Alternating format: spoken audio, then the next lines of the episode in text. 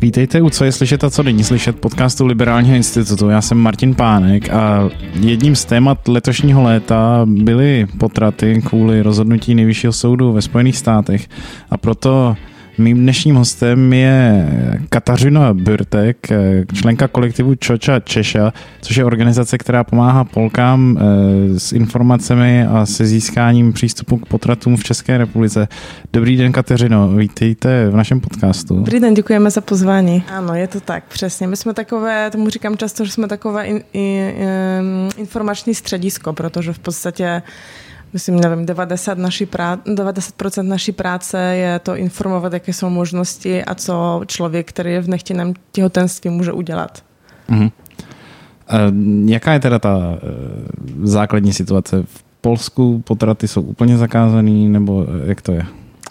No, to je taková zajímavá otázka, protože záleží, jak se na to podíváme. Teďka ta situace je taková, že legální jsou potraty jenom ve 2 případech, to znamená, když ohrožují zdraví nebo život ženy, nebo když jsou výsledkem incestu nebo znásilnění. To jsou te 2 případy, byl ještě třetí, a třetí to bylo, když je nějak poškozený ten plod, když jsou tam nějaké embryopatologické vady. Mhm. A ta třetí možnost byla jako zrušena cca před 2 lety, před rokem a půl ústavní soud to zrušil. Takže to jsou ty možnosti, které jsou od 90. let, přesně od roku 1993 v Polsku, kdy vzniklo něco, čemu jako říkáme takhle neoficiálně potratový nebo interrupční kompromis. Přičem to jako moc kompromis není, protože jakoby už te 3 možnosti, to je něco, co je velmi omezené.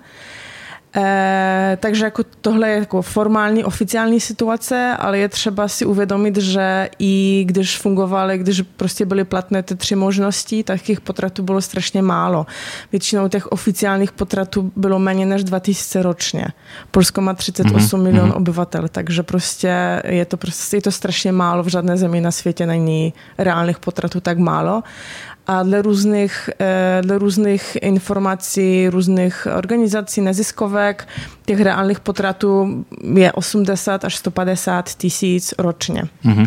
Takže samozřejmě, i když teďka se nám zdá, že po tom zrušení se situace zhoršila, co samozřejmě v některých případech se zhoršila, ale jakoby ta situace byla v podstatě špatná už posledních 30 let, takže reálně nějaký zákaz potratu v podstatě ve velké míře už jako fungoval. A příklad jsou jako 2 příklady, můžu dát.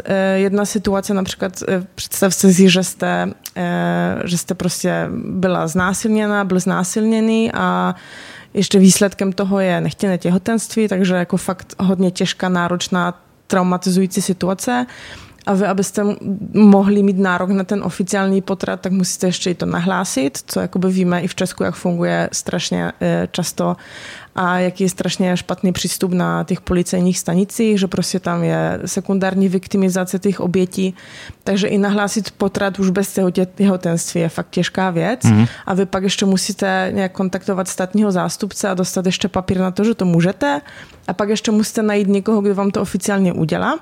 Totiž lékař v Polsku může říct, že je něco takového jakoby klauzura svědomí, to znamená, může to odmítnout, protože například je věřící katolik například, takže řekne, že on tohle nemůže udělat a vy musíte prostě hledat dál. Takže to je jakoby, jako to je oficiálně jako legální by to šlo, ale prakticky je to hrozně složité. Jo. No a pro srovnání teda, kolik potratů je v České republice? Jste říkala, že v Polsku nevíte. Nevím, v České republice nevím. Ne. Jak se zabýváme většinou tím Polskem, tak nevím, ale jakoby, když si všimnete, že prostě v Polsku je 38 milionů, půlka z toho, nebo trošku víc než půlka jsou osoby, které můžou otěhotnět, no tak jako 1000 potratů, to je prostě nic, jako, nebo jasně. I 2000, nebo i 5, to je prostě nic. Takže v podstatě ty potraty se dělaly, už prostě 10 let se dělají jako neoficiálně mimo systém nějak.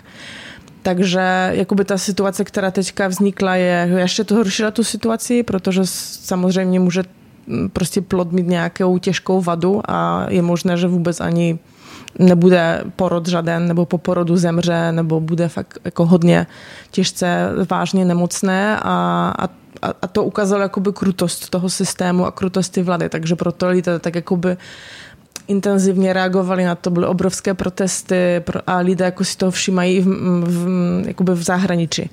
Ale jakoby reálně ta situace je špatná už dlouho a jsme v podstatě v Evropě, v Evropské unii máme jakoby po Maltě nejhorší nebo nejpřísnější možná právo, pokud jde o interrupce v celé Evropě, takže.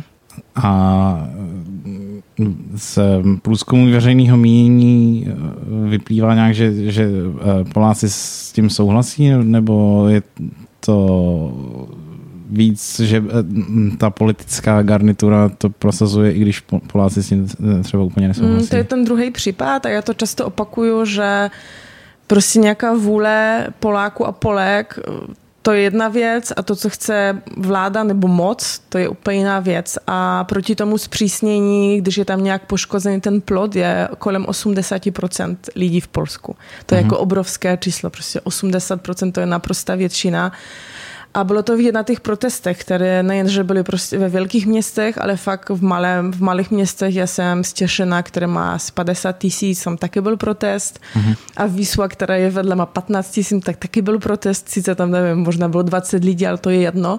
Takže ty protesty, které byly ke konci roku 2020 a na začátku 2021 i přesto, že byla pandemie koronaviru, byly fakt jako absolutně všude a byli tam lidé nejen prostě nějaké šílené aktivistky a feministky a prostě nějací jako lidé z velkých měst, nějaký hipstři nebo něco, ale fakt prostě všichni. Jako taxikáři, paní z pošty a tak dále, tak dále. Takže to ukazuje to, jak Polsko je často vnímané, že tam je prostě středověk a my jsme tak strašně jako neprogresivní a tak dále a to tak vůbec není. A v mnoha otázkách, které jsou jako živé, například stejnopohlavní manželství nebo právě potraty a tak dále, jak se podíváte na ty výzkumy, tak to je velmi podobné jak v České republice.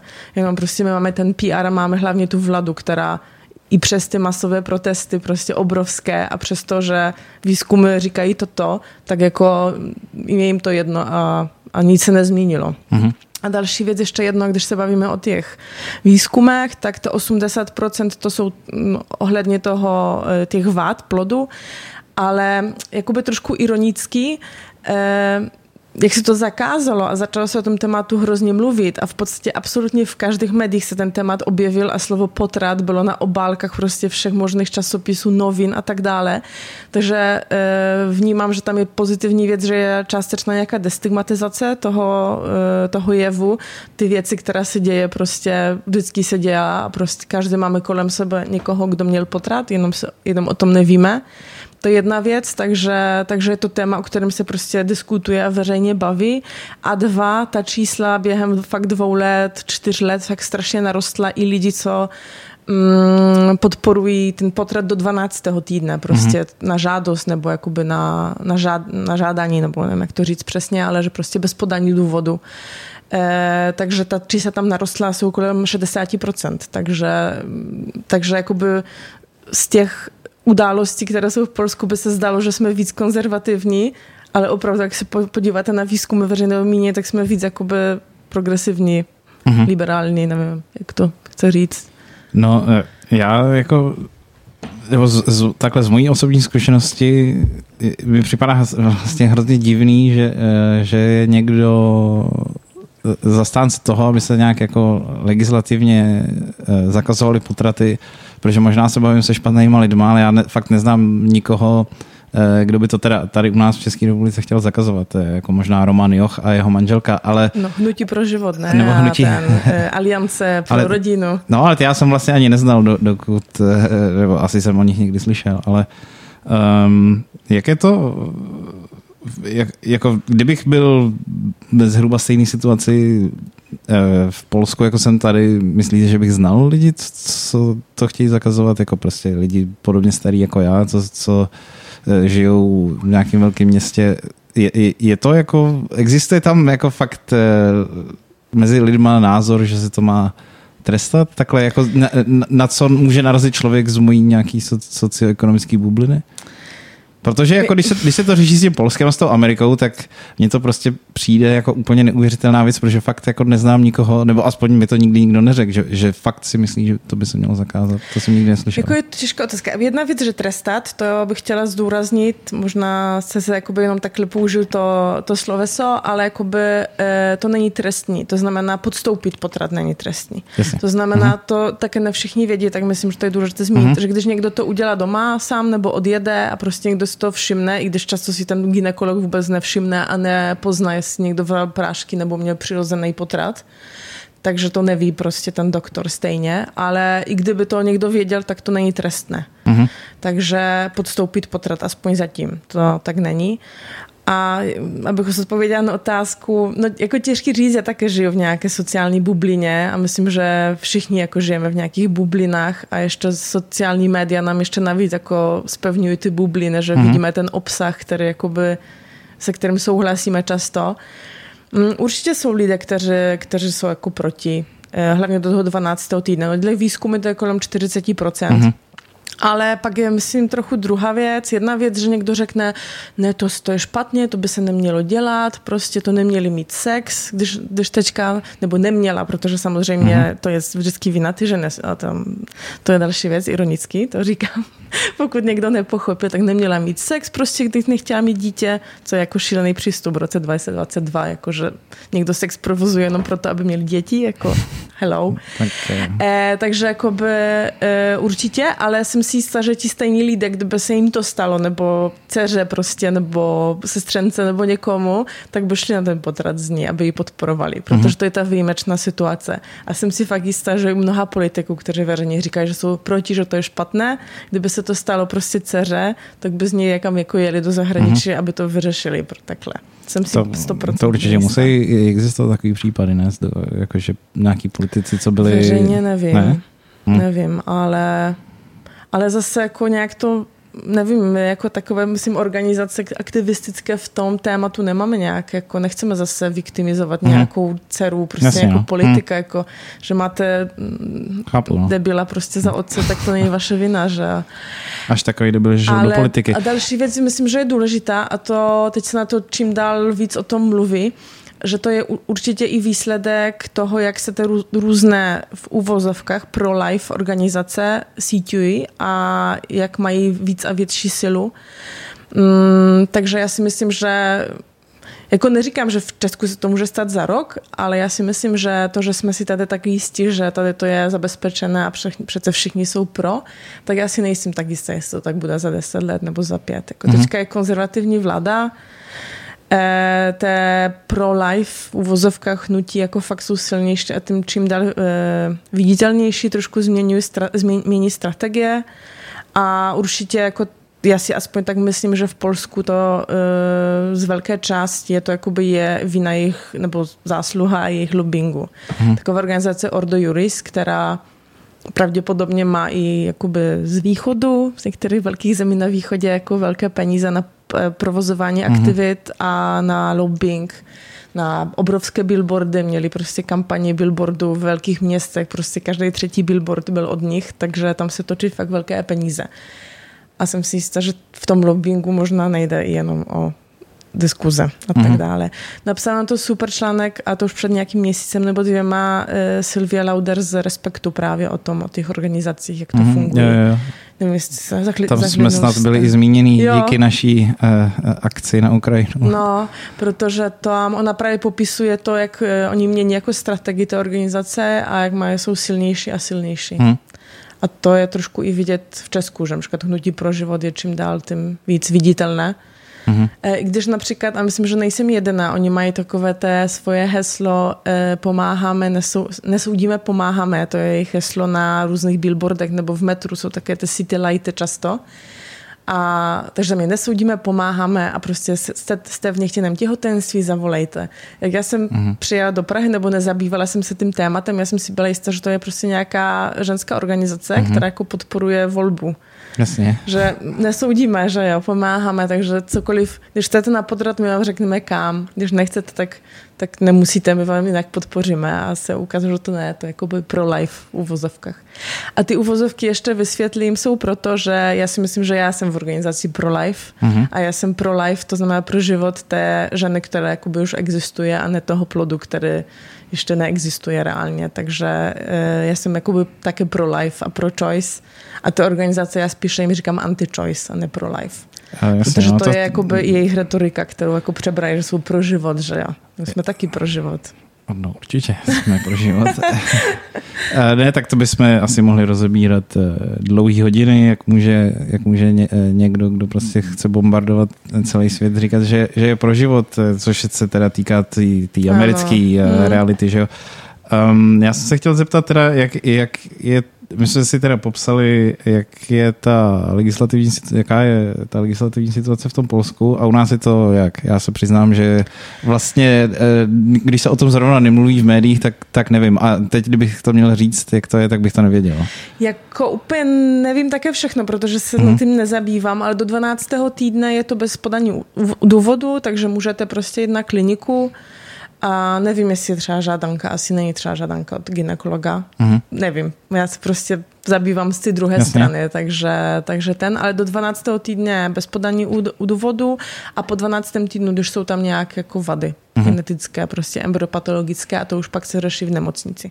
No a kdyby ta žena přišla prostě v 15. týdnu a neměla teda ten vyjmenovaný důvod, tak oni řeknou jako smůla. V Česku ano. My řekneme, nebo jakoby jsou organizace, které, totiž naše organizace, my pomáháme lidem z Polska, hlavně v České republice, na území České republiky, ale jsou i podobné situace jak Ciocia Věňa ve Vídni, která pomáhá hlavně osobám z Polska, pak je Ciocia Basia v Berlíně, pak je teďka nově nějaká Ciocia další asi v Drážďanech, co si pamatuju, někde v Německu další, ale možná jsem popletám, jestli to je jedno. A pak jsou jako různé organizace, Women Help Women, v Amsterdamu organizace, takže my jsme jakoby, a pak je ta obrovská organizace v Polsku, obrovská, jako velká, a aborcyjný Dream Team, kam můžete i zavolat. A my se jako všichni známe, takže my jsme schopni jakoby poradit, když někdo například má ten problém a nestihne přijet do 12. týdne do Česka nebo něco takového, tak může jet do jiných států, kde to je, ta doba je delší, například do Holandska nebo do Velké Británie. Ale samozřejmě jako asi se může stát, že někdo je ve 13. týdnu a prostě nestihnul a tak dále, ale jakoby i v těch zemích, kde je to jako 22. týden například ten max, například, takže i tam to je fakt jako promil, že se to stává tak pozdě. Fakt jako promil. Takže to není tak, že si to někdo najednou rozmyslí po 4 měsících nebo něco takového. Jo. Takže takhle můžou odjet někam dál, což samozřejmě je finančně náročné všechno. A je to u nás, ta žena si to musí zaplatit, nebo je to nějak částečně krytý z pojištění, nebo jak to funguje? Já se omlouvám za naprostou neznalost, ale jo, já právě, já jsem nevěděla, že se budeme bavit o Česku, tak jsem se úplně jako nepřipravila, co vím, tak kolem 5 000 asi, cca 4-5 tisíc to stojí v Česku do toho 12. týdne. A pro Polky nebo pro lidé ze zahraničí to je kolem 13 000. Je to totiž proto, že část zákroku kolem toho je pak pro tu osobu, co má nejen Češko, ale osobu, co má pojištění prostě v Česku, že to platí pojišťovna. Takže jako celkově neplatí jako tu interrupci všechno, ale nevím, prostě nějaké jakoby vyšetření, ten čas toho doktora a tak dále, že se to jako dá na tu pojišťovnu dát. Takže proto je to levnější. Není to, nebo nemělo by to být proto, že to je nějaká diskriminace nebo něco takového. Je to prostě takhle, že nemají pojištění tady. A kolik zhruba u nás, jak snadný je u nás najít kliniku, kde se udělá takový zákrok? Protože já, jestli tomu rozumím, tak ten americký kontext je, že v některých z těch amerických jednotlivých státech je to tak regulovaný, že prostě existují třeba jako 3 kliniky v celém státě a každý ví, kde jsou, nejsou asi, teda, jestli tomu rozumím správně, přímo v nějaký nemocnici, ale jsou to specializované kliniky a tam stojí nepřetržitě prostě ty protipotratoví aktivisti a řvou na ty ženský a plivou na ně a tak dál. A u nás to dělá každá nemocnice? Nebo... Vím, že po 12. týdnu dělá nemocnice určitě, ale tak jak říkám, nevím o tom moc, protože já to jsem sama neřešila osobně, ale a taky se tím nezabývám, ale jakoby je spousta klinik, myslím, že jak si vygooglíte to, tak není. Jo. Často to dělají kliniky, které se zabývají i neplodností a tak dále, takže mají to jako nějak jako rozdělené, že dělají tohle prostě nějaké gynekologické kliniky. A co vím, tak to není nějaké jako mega tady těžké. Mm-hmm. Asi nejtěžší na tom tak jako stigma kolem toho, že prostě já jsem slyšela i od aktivistek, které se tím zabývají, že například když sama šli na potrat, tak to nikomu neřekli nebo nevěděli, koho se zeptat. A pak, jak otevřeli to téma, už jak se zabývali tím tématem, tak se najednou ukázalo, že tady prostě 2 kamarádky byly na potratu. Mm-hmm. Takže jak se začnete o tom bavit, tak se najednou ukáže, že prostě fakt to stává častěji, než by se zdalo. A že vůbec to není, jak často ve filmech ta situace je prostě tak jako ve filmech, v seriálech ukazována, že někdo jde na interrupci a prostě je to mega trauma a hrozně to prožívá. A je to prostě různě. Někdo to jakoby víc prožívá, že je to pro něho těžké a pro někoho prostě cítí úlevu potom. Prostě, že prostě nechtěl být těhotný a ten problém se vyřešil. Takže myslím, že často se nemluví o tom právě o té druhé straně, že to je právě, může být i úleva, i nějaká i pozitivní emoce. A my vždycky jako na to koukáme jak na jako fakt strašně velké trauma. A přitom je to nějaký součást prostě zdravotní péče. Určitě, ale tak je to prostě pro tu ženu, že? Aby si to rozhodla, jestli... Ano, a myslím, že často je to i stejné u potratu, jakoby ve smyslu přirozených potratů. Že to se fakt jako stává často a jak se s tom nebavíte, tak nevíte, ale jak se zeptáte, nevím, mamky, tam mi mamka řekla, že například přede mnou jednou potratila. Mám bráchu staršího, tak pak byla zase těhotná, potratila a pak měla mě, že jo. A to jsme se bavili až jako teďka, nedávno poměrně. A takže myslím, že kdyby se tak jako zeptat víc lidí, prostě mám kamarádku, která chtěla otěhotnit, také potratila a také se o tom nemluví a je to hrozně jako stydlivé.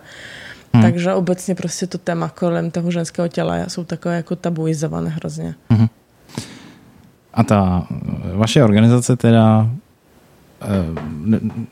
nebo řeknu to takhle, jsem prostě Polka, která otěhotněla a nechce být těhotná, nechce mít dítě, zavolám vám nebo napíšu mail a vy mi takhle vysvětlíte, jaká je ta situace a poradíte mi, když tak na koho se obrátit, na který ty kliniky třeba v České republice jim pomůžou, nebo co přesně vlastně vy děláte.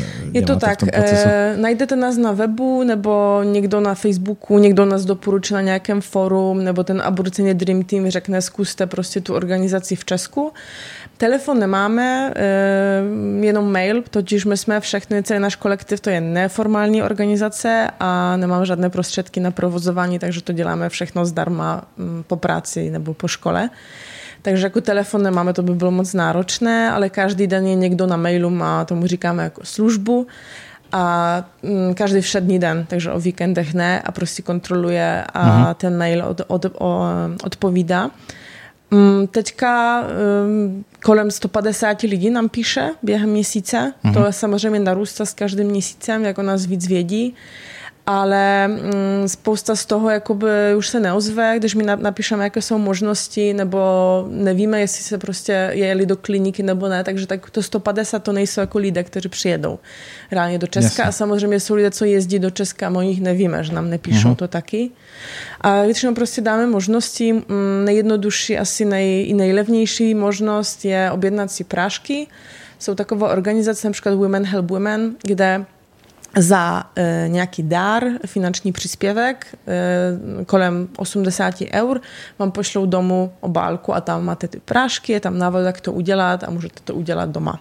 Kdyby bylo něco, co si myslíte, že je možná špatně, tak můžete například zavolat ty organizaci Aborcyjny Dream Team, která má jako telefon každý den a se jako poradit u nich. Ale je to, i když to zní jako možná pro někoho děsivě, že to je prostě jako doma nějaké prášky z nějakého prostě z obálky, co mi přišla, ale jakoby ty prášky, to je velmi bezpečná metoda a Světová zdravotnická organizace to doporučuje jako interrupční metodu. Takže to není žádná nějakoby prostě nějaká šílená metoda prostě v podzemí někde.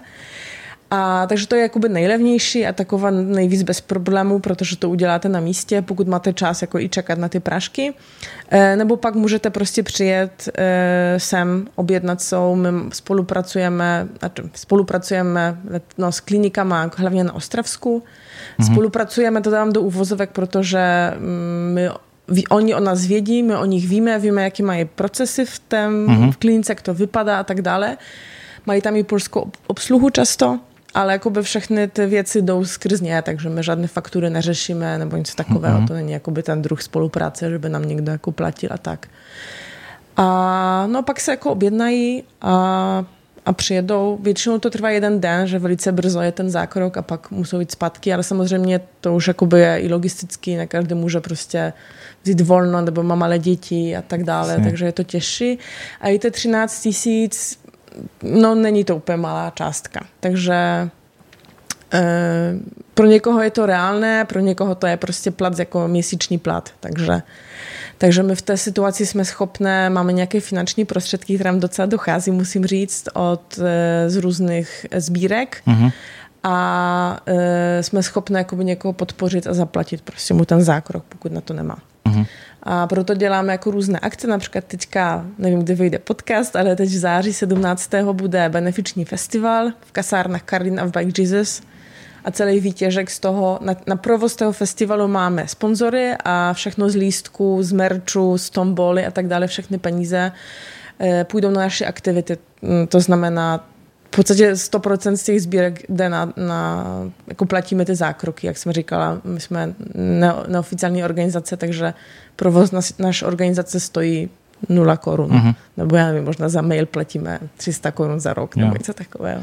Můžete klidně říct, kdy to je v tom Karlíně a kde se o tom člověk dozví? Kasárna Karlín v Karlíně, 17. září, je to sobota a začneme takový pozdějším pozdější dopoledne, tam bude debata právě o tom potratovém právu v různých státech a jak to může být v Česku.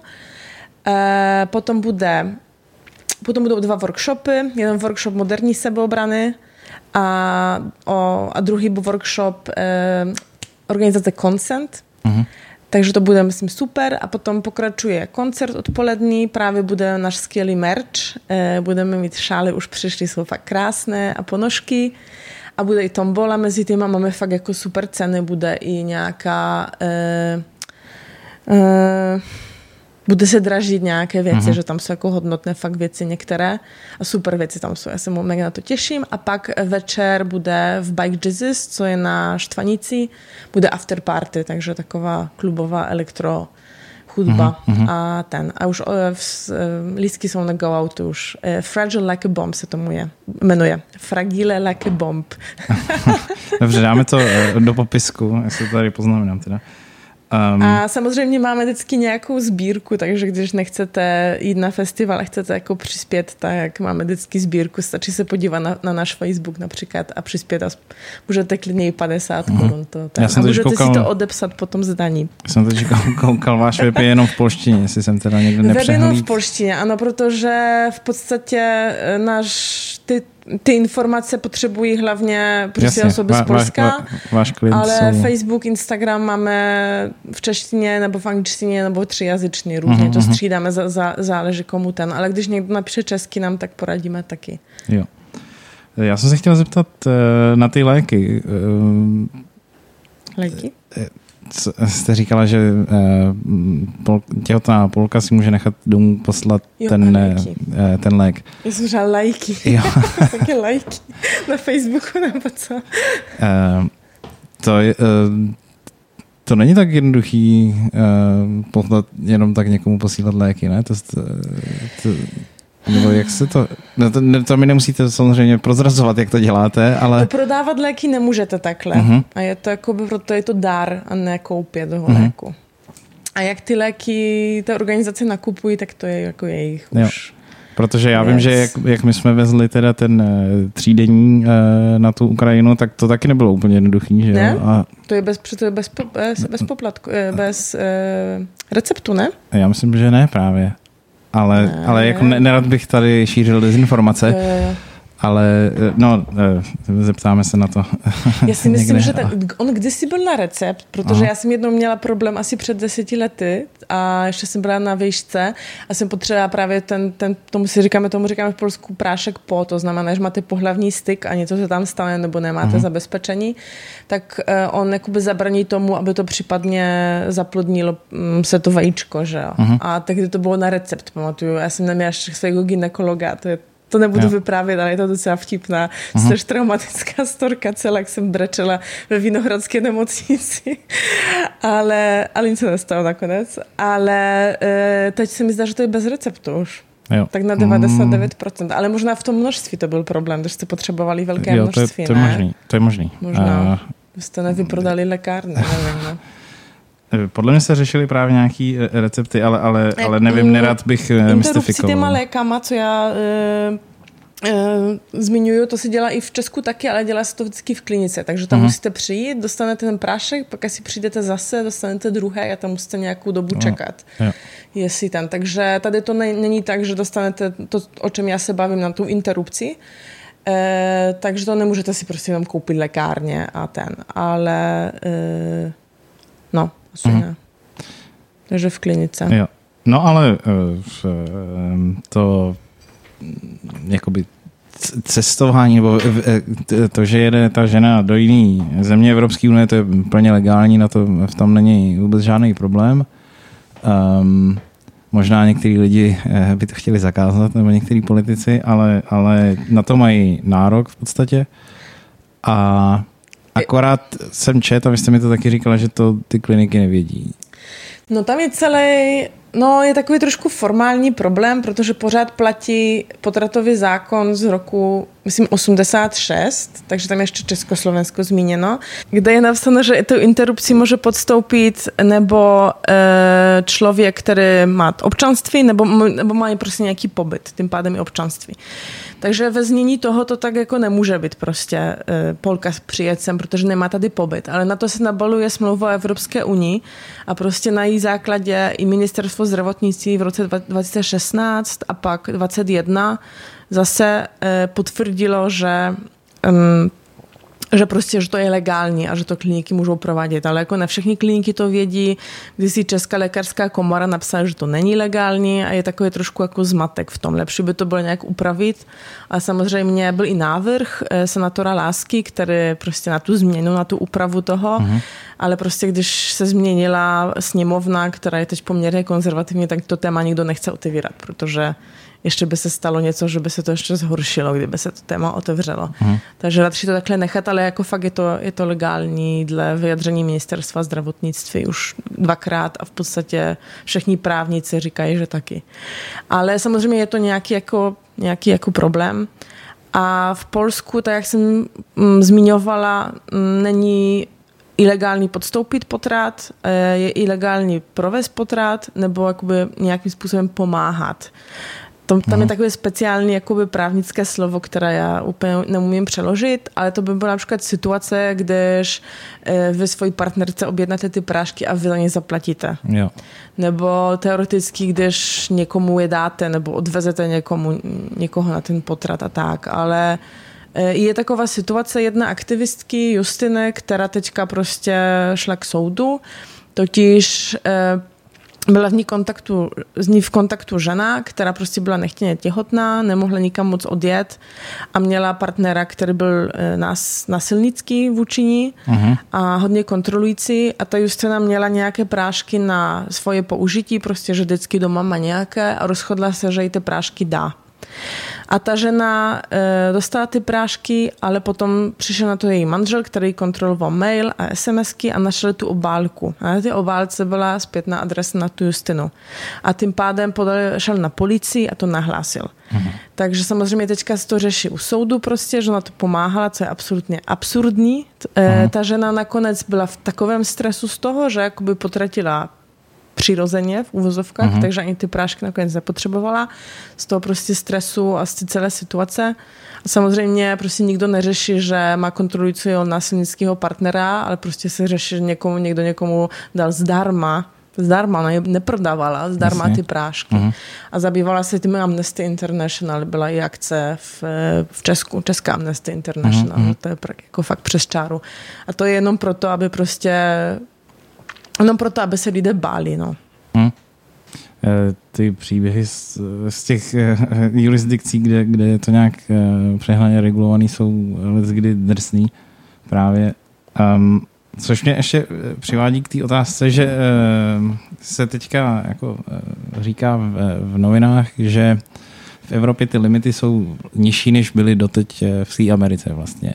Ale já si nejsem jistý, jestli je to vůbec srovnatelný, protože za prvý, jak už jsem říkal, v některých těch amerických státech je to tak zregulovaný, že že tam jsou třeba jenom 3 ty kliniky, které dělají potraty v celém státě, a za druhý Američanky nemají, nebo aspoň některý nemají prostě zdravotní pojištění a nechodí tak často na vyšetření, takže se to možná ani prostě včas nedozvědí a nedokážou si zařídit prostě ten...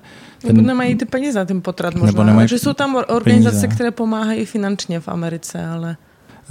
Takže podle mě to nejsou srovnatelné situace, že když se řekne, že ve Spojených státech doteď ta hranice byla ta viability, což je nějaký 24. týden nebo něco takového, a u nás je 12.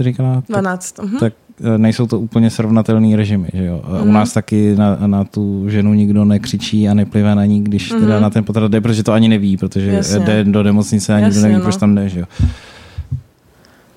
Tak. No, a otázka nebo? Nevím, jestli je tam nějaká otázka, jenom jako jestli souhlasíte s tím, že prostě se nedá srovnávat jenom takhle ten limit, dokdy je legální jít na potrat, s tím, že prostě podle mě takhle. Podle mě je argumentační faul říkat, že doteď někde ve státě typu Oklahoma nebo kde je to hodně zregulovaný, že doteď tam měli volnější režim než tady v Evropě. Aha. Jenom kvůli tomu, že ta hranice je vyšší prostě o 10 týdnů nebo kolik. Jako to hrozně záleží, jako jak jsem úplně na začátku vysvětlovala s tím Polskem, že máte, nevím, v Polsku oficiálně byly léta ty 3 případy, když můžete mít legální prostě potrat a stejně ho lidé neměli, protože nenašli doktora, protože prostě nenahlasili, protože jim se nechtělo proházet celou tu cestu, nebo hledali doktora, pak už bylo pozdě a tak dále. Takže jakoby, to je vždycky, že jedna věc je prostě, nevím, jakoby v zákoně máme také, že žena a muž jsou rovní a víme, jak prostě to je v realita, že jo.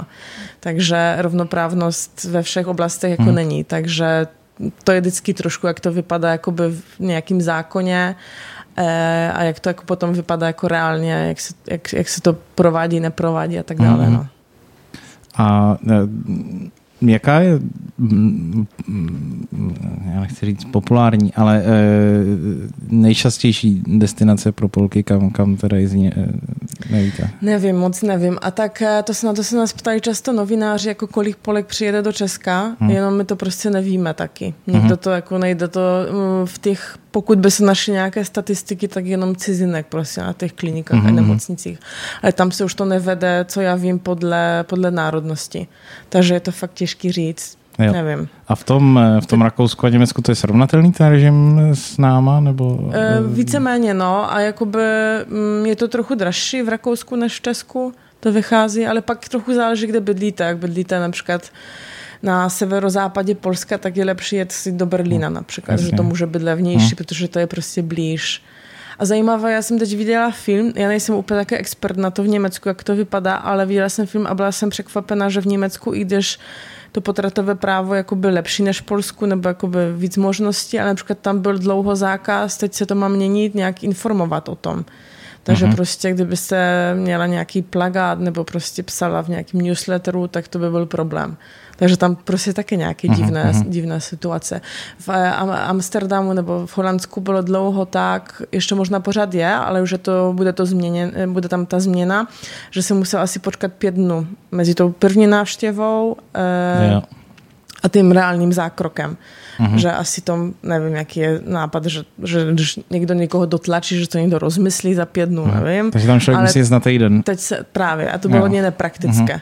a teď se to zrušilo. Jo. Nevím, myslím, že to ještě není platné, že nevím, jestli to bude platné od příštího roku, ale jakoby už to jakoby prošlo celým tím procesem, takže už to bude jako zrušený a bude prostě jako normální. A si myslím, že opravdu ano, protože to jako to jako není věc, si myslím, to si, jak už jdete na tu kliniku, tak jste si to 500krát jako rozmyslel v hlavě, jestli jo, nebo ne. Ale jako to, že tam půjdete a budete 5 dnů čekat, tak jako nic to nezmění, si myslím. Takže myslím, že to je úplně absurdní. Mm-hmm.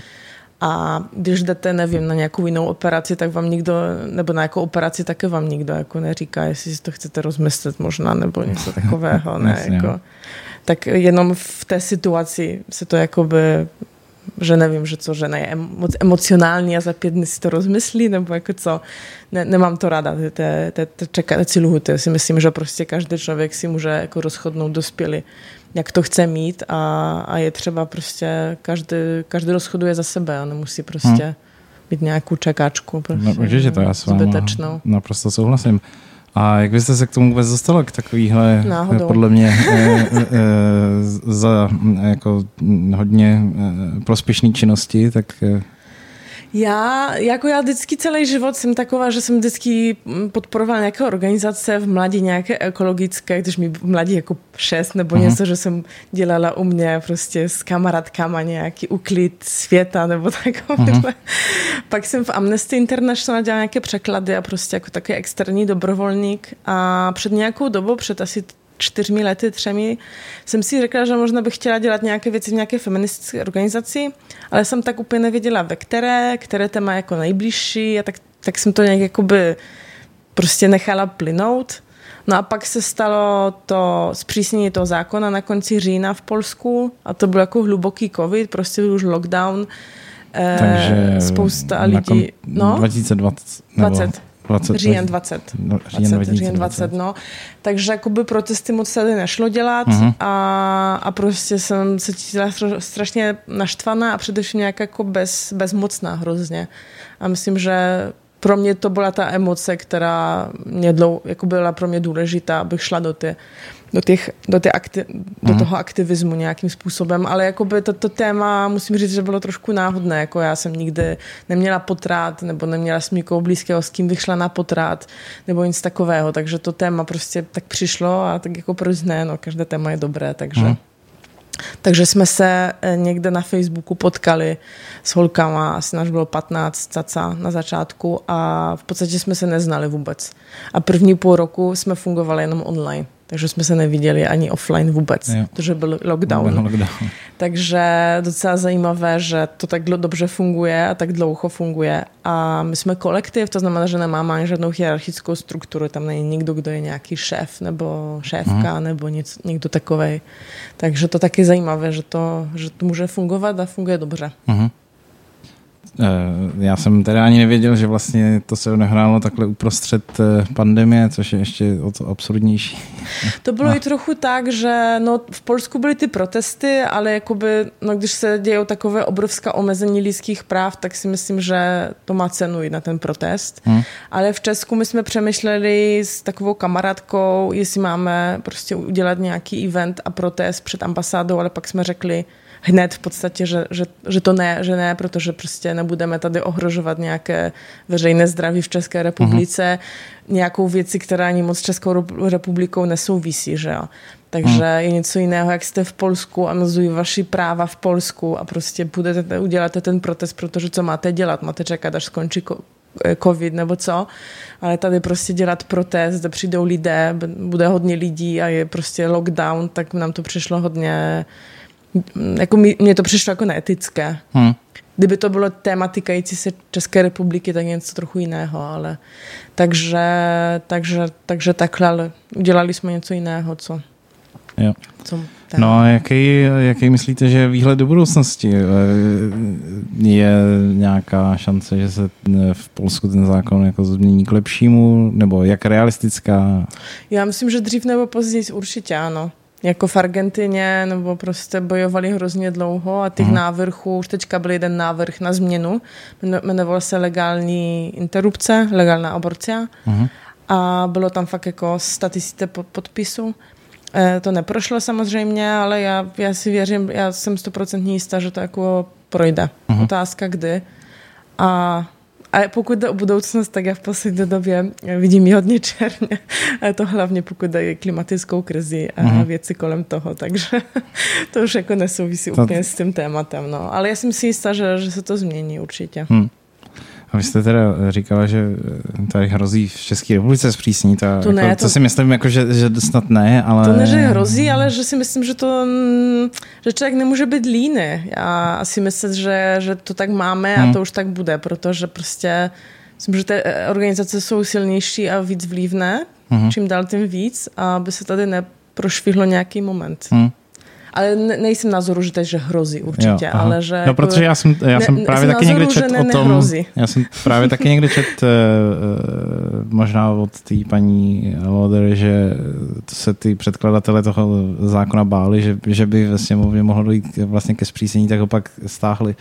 Ale já teda aspoň doufám, že nic takového nehrozí, ale no, je teda třeba... Ne, s ODS a stopkou a obecně s takými konzervativními stranami...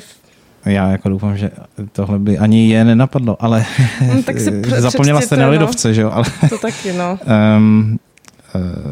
Jako rozhodně nemůžeme ztratit, jako nesmíme to ztratit ze zřetele, tak?